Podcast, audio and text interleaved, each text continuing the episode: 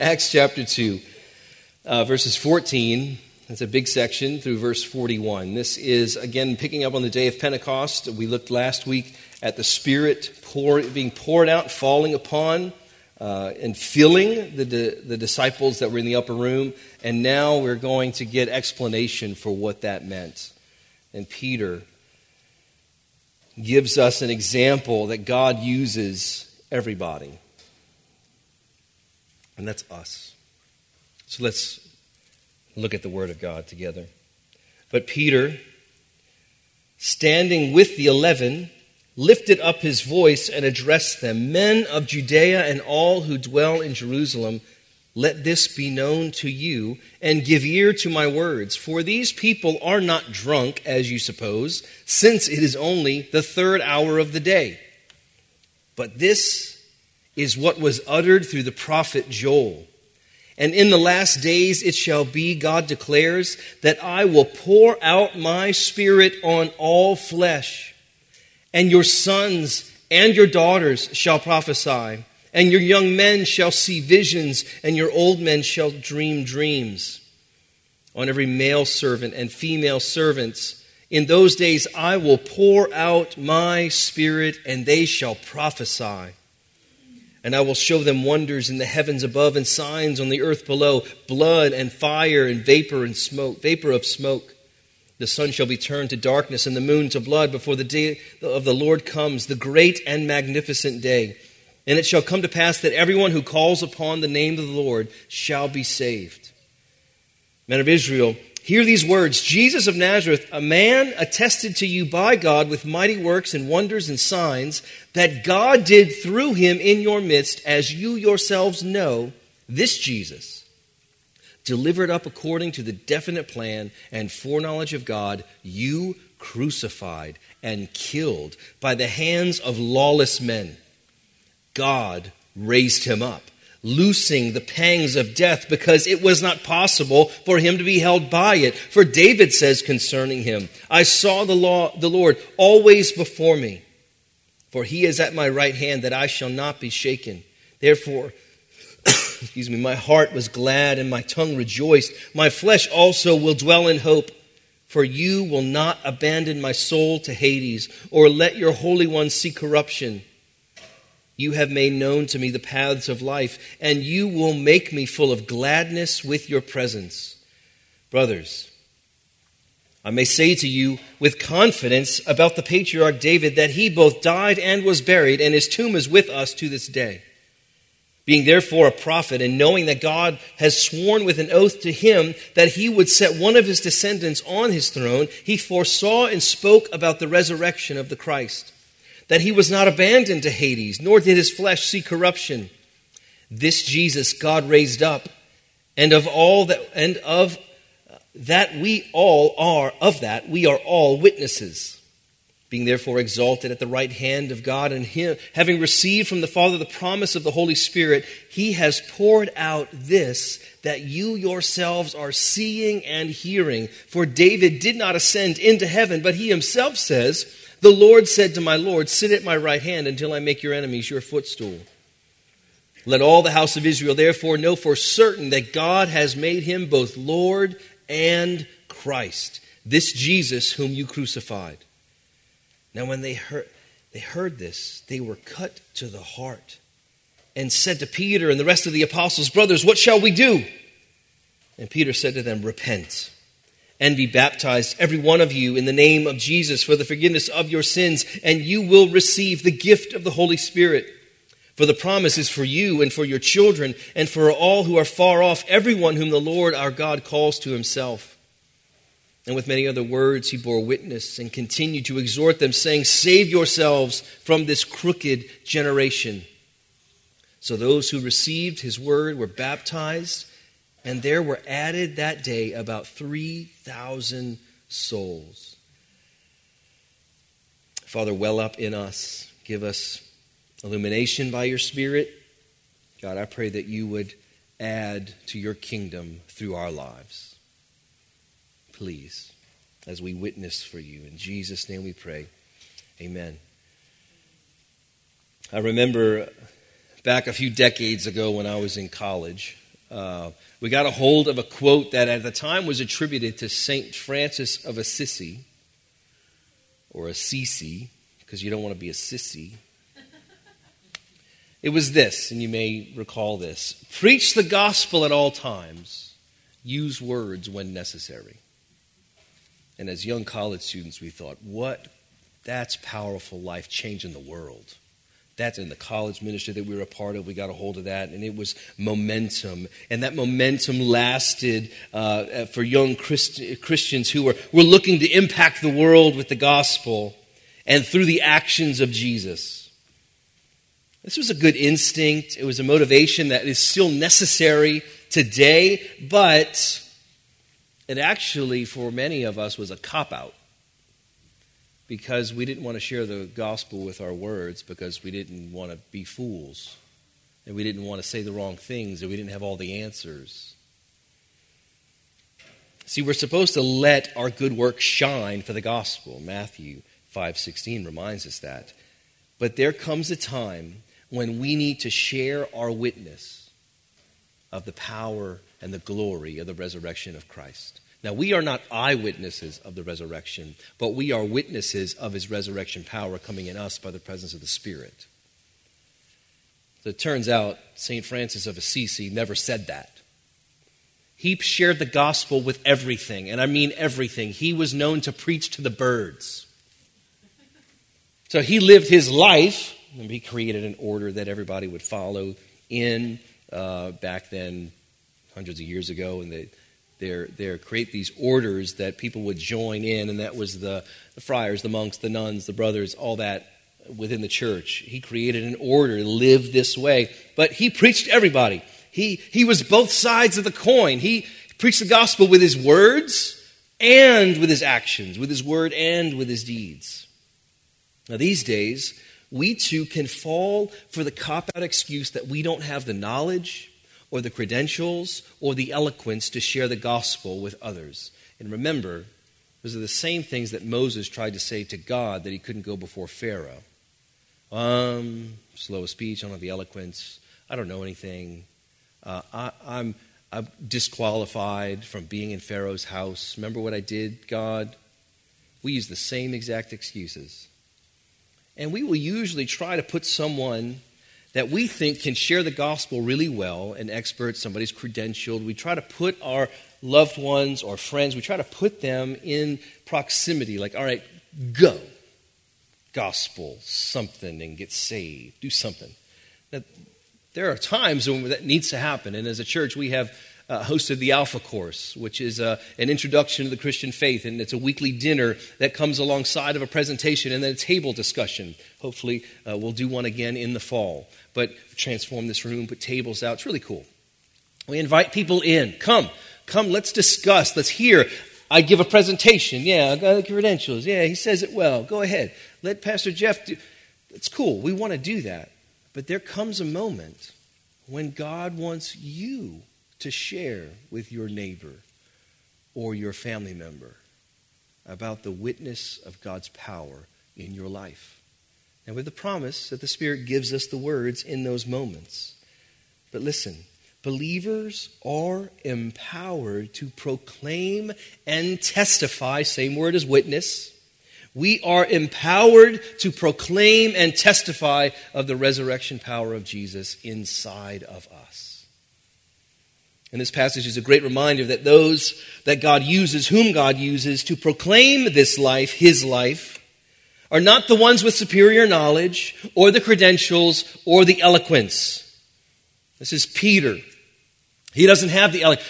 remember, they're, they're speaking in tongues as the Spirit gave them utterance on the day of Pentecost, and everybody's hearing the gospel proclamation or the, the works of God in their own language, and they're stunned because aren't these guys from Galilee?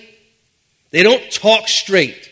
They, they have thick accents, but yet they're speaking perfect dialects from what I grew up with. These are not credentialed people.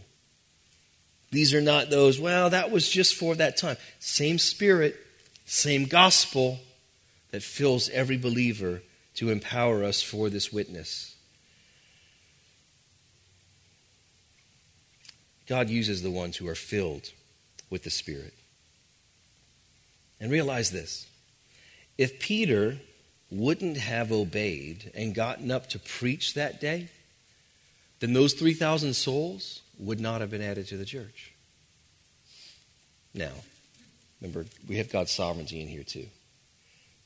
And we want God to do things because of our obedience, not in spite of our disobedience. We want to cooperate with the Lord.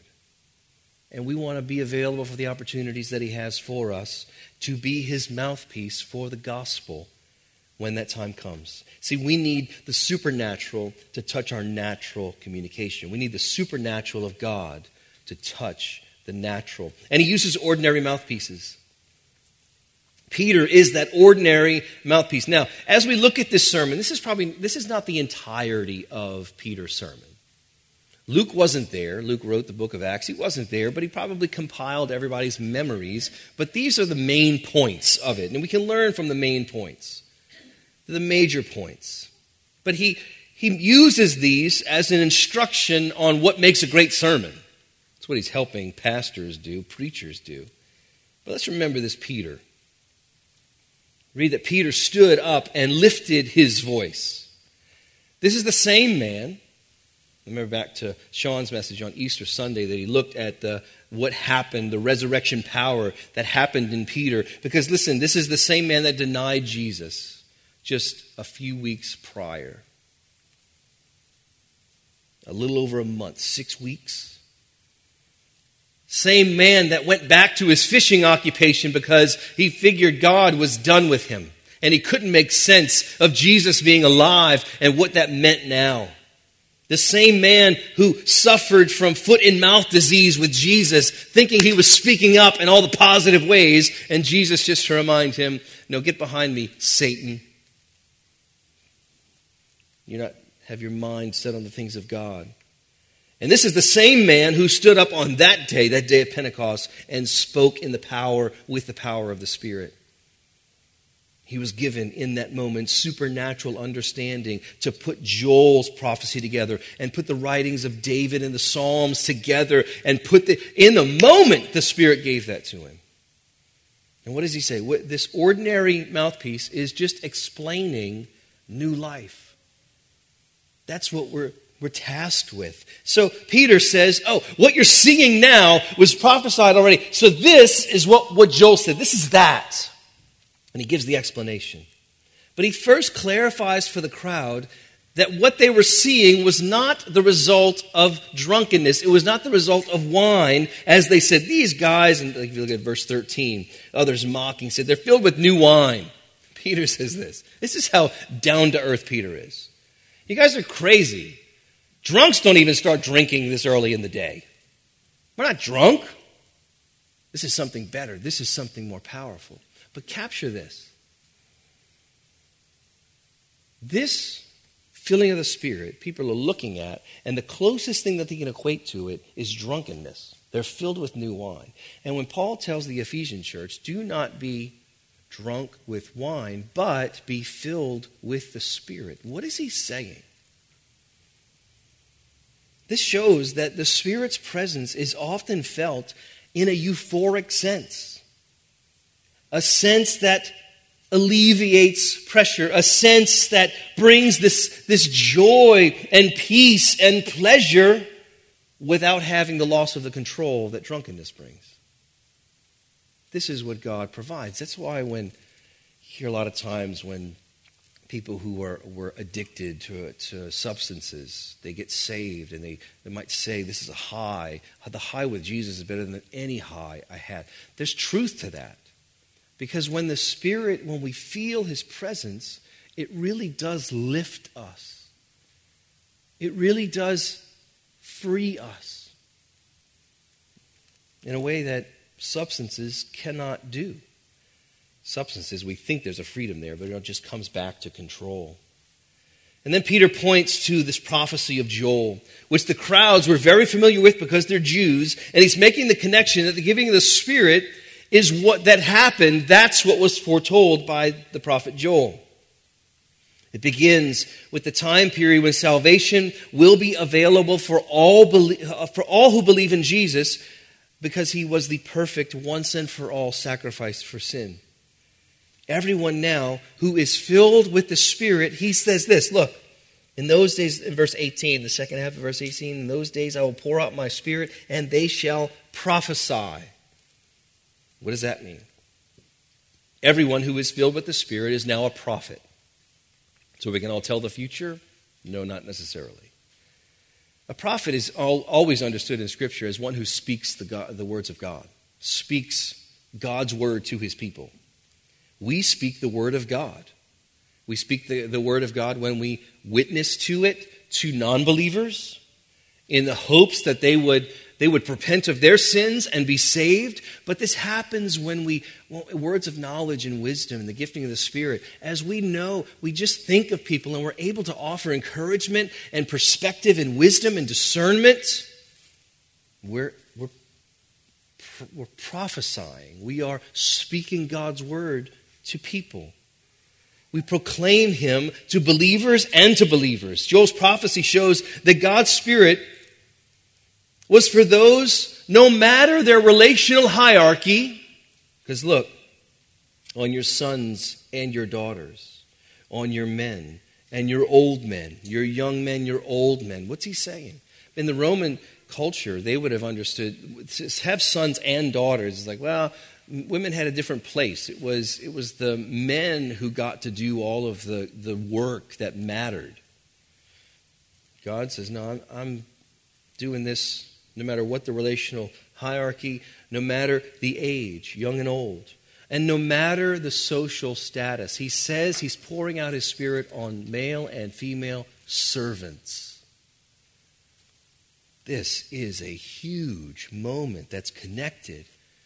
But we have to remember that we are never, ever beyond usefulness when we are filled with God's Spirit.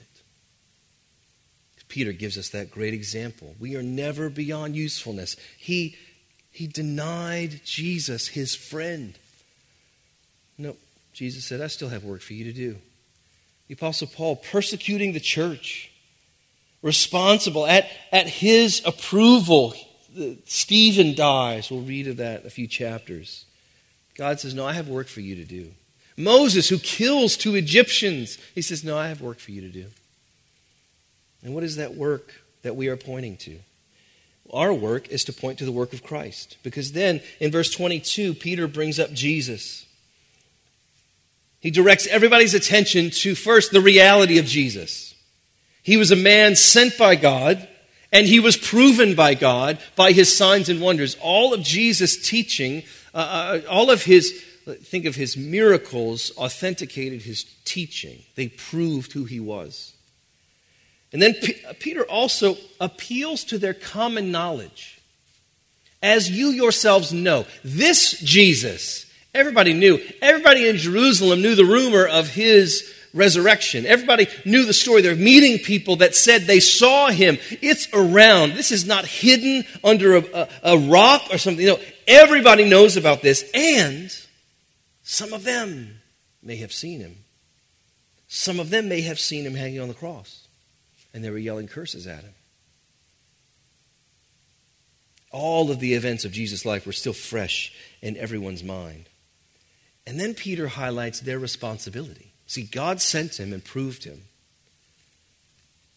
You know about it, and you killed him. That's courage in that moment, right? There's a lot. There's uh, obviously at least three thousand that are there listening. There's probably a whole lot more. Peter stands up with his 11 buddies.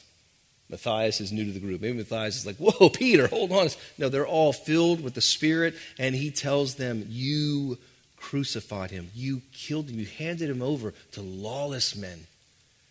And, and his Jesus' blood is on your hands. But let's ask this question, too. Look at verse 23. This Jesus, delivered up according to the definite plan and foreknowledge of God, you crucified and killed by the hands of lawless men. So, what is it? Who killed Jesus? Remember several years ago, there was a big a lot of people were asking this question Who killed Jesus? It was, it was the, the Roman centurions who drove the nails, whipped him and drove the nails. Yeah, they killed him. But it was, it was people. There's a responsibility that Peter says, Look, you killed him. Yes, some of you were a part of the crowds that wanted him crucified and were yelling, Crucify him. But bigger than that, your sins killed him on the cross. And that's us too. So we bear responsibility in that. But then he's also saying, but ultimately, it was the Lord that killed him. God killed his son. Isaiah 53, verse 10 says, Yet it was the will of the Lord to crush him.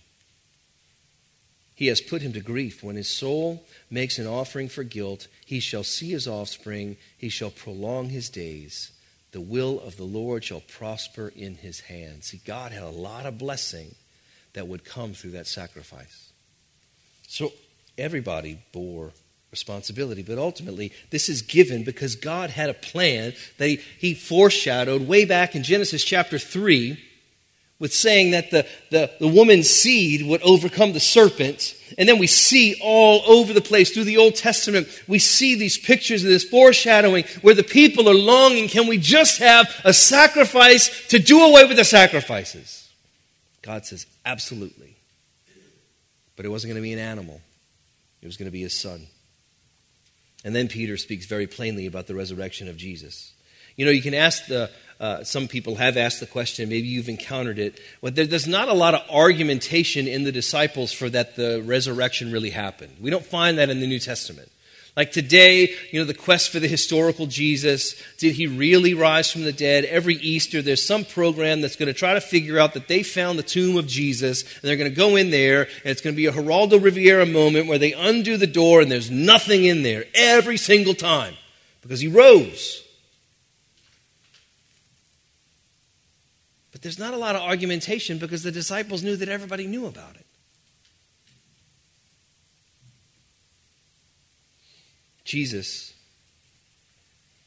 rose from the dead. And you know what? That, that gives us confidence that all that he said is true. Because you know what? He said he would rise from the dead. So if he said that and it happened, then everything else that he said, that's true. So, how do we know that we have the one way to get to God with this, this world of religious thought? When, when you have, you think about this example as well. Uh, you've heard it said that you know there's five people that five people come up to an elephant they don't know it's an elephant because they're blind and they, have never been a, around uh, this particular elephant, elephant perhaps. So somebody comes around the leg and he's feeling the leg and he describes it as a tree, and somebody comes to the belly and describes it as a big sphere. Another one comes to the tail and describes it like a it was like small like a snake, and then somebody goes to the tusk and says, No, it's it's hard and rigid, and somebody goes to the trunk and they're describing these different things. And so the thought is all the religions of the world are coming to God from different angles and they're giving their different perspective, but yet it's all the same thing. So all the religions of the world are coming to God, and we just have to accept everybody. At face value, it's kind of like, mm, all right. But ask this question if somebody ever brings that to you What if the elephant trumpets? Then all the blind people know this is an elephant. God has trumpeted. He, tr- he sent Jesus, and he has trumpeted who Jesus is his son. That's how we know this is true. But we know it's true because he rose from the dead. So it's all true. And then we see uh, he, Peter then goes to David, and, and David is David. He's pointing out that David is awaiting a heavenly king. David's not satisfied with his own kingship. Everybody else is, and now the people that Peter is speaking to are saying, "Can we just have a king like David?" We want, we want a king like David, and, and, God put that desire in them. But here, Peter is saying David was looking for somebody not like David, but better. And he proved it by writing about it. David was seen as the true king of Israel, and they waited another true king to lead them. And Peter points out that the king that they looked to was looking to another king, a king that would be superior, far superior to who he was. He was looking, David was looking to the king who was always before him to secure his eternity in God's presence in order to experience everlasting joy. That's what verses 25 through 28 are describing. There's an eternal king that David is looking for that will, will be with him and will not let him taste corruption, will deal with his sinfulness in order to have everlasting joy in his presence, gladness with your presence. And then he says, Peter just points out that God fulfills his promises. What he has promised has been fulfilled by the pouring out of the Spirit. And this, this pouring out is not a drizzle. It's not a, it's not just an afternoon shower, but think tropical heavy downpour. God, it's wetting everything. Everything is affected. And since Jesus is the rightful, true, superior king to David, as part of his kingly reign, he sent out his presence in the form of the Spirit to be upon all, in all of his people so they can fulfill his mission. Because remember, Isaiah 53 gives the mission. He will make, when he, his soul makes an, uh, an offering for guilt, he shall see his offspring and prolong his days. And the Lord will prosper. How's the Lord prospering Jesus? Adding more people to the kingdom. That's what he's doing. And since Jesus is the, this rightful, true, superior king, we, we here David makes a bold statement in verse 36. Let all the house of Israel therefore know for certain that God has made him both Lord and Christ. Christ is Messiah. He's filling in the blanks for, for these Jews. This is the Messiah. And this is what Peter writes in 1 Peter. This is what angels were longing. They were peering into from all eternity. They're peering into the course of human history and they're looking for who the Messiah is. Everybody's looking for the Messiah. Everybody's looking for a true king. Now, this is every preacher's dream. This is it's not just preacher, but this is everybody. When you share the gospel with somebody, you, you want them to say, Man, what should I do? Not, well, this happened to me once. Sharing the gospel with a man. And he just went, man, if, if somebody would just tell me what to do, I'll do it. Really? That's kind of easy. I just shared the gospel in like three minutes. And but God had been working on him. It's like, well, let's pray.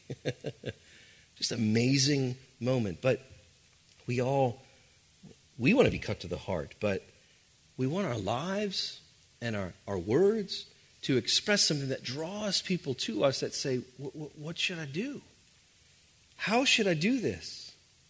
You know, the people are cut to the heart. And Peter doesn't mince words, uh, words when he told them that even though Jesus died as God's plan, they were the ones that were at fault. They killed him. They were completely responsible. This, this conviction that the Spirit brings upon the hearts of unbelievers, and you remember back when God put it on you, it just, we know he died for me. It was my sins that put him there, kept him on that tree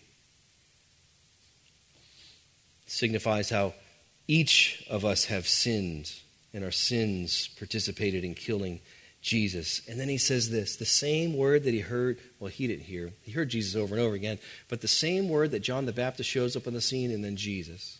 It's the first word of the gospel repent. When somebody's asking, what should I do? Repent. But they don't let Peter uh, offer the response, they're asking for the response. What should we do? He said, Repent. See, salvation is not possible without repentance. And repentance really is the first fruit of saving faith. It's the first fruit, of, well, really, our faith that Jesus has died for us in our place is the first evidence that God has done a work in our heart to bring out the hard heart of stone and put in a heart of flesh that is sensitive to who He is and His glory.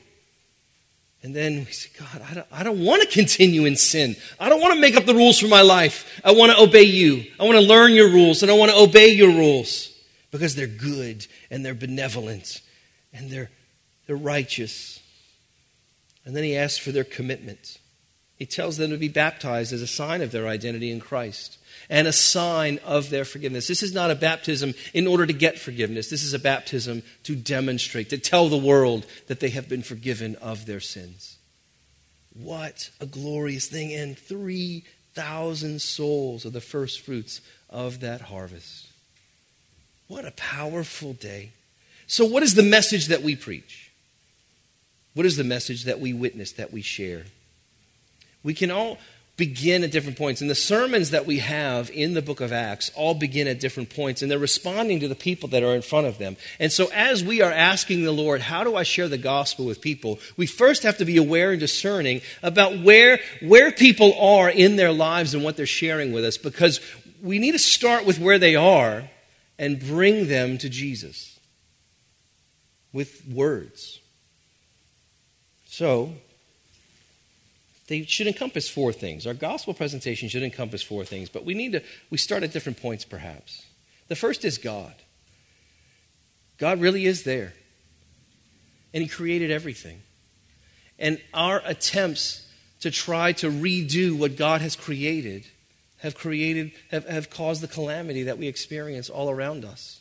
So when people why is why are people so hating of one another? Why is oh if I can just offer some advice. I'm, I'm, I'm driving around. This is maybe too big a can of worms to open at this moment. Uh, the little signs ban hate, not books. Um, if we need to have further conversation, please help. Uh, please, I'm, I'm grateful. Come to lunch. We'll talk. We need to ban hate and make sure that what our children are able to access in a library is going to be for their edification, not for trying to redefining who they are as individuals that God has made. But we ban hate as well as so this ban hate not books is it's oh, our culture just loves to say things without thinking about how they sound. But as Christians, what do we do? If we see that, it's like, oh, I'll ban, I'll ban you with the book. No, we shouldn't sound like that. Fire all the librarians. No, no. We need to be in the culture, but we need to recognize we, we represent God. And as we obey his created order and we work, uh, uh, um, as we strive to shine with the light of his created order, even in marriage as husband and wife, we want people to say, What should I do? Because I see something in you. And I don't feel it in my own, in my own life. What should I do? So we start with God. Well, we incorporate God. But man, we've tried to redefine everything.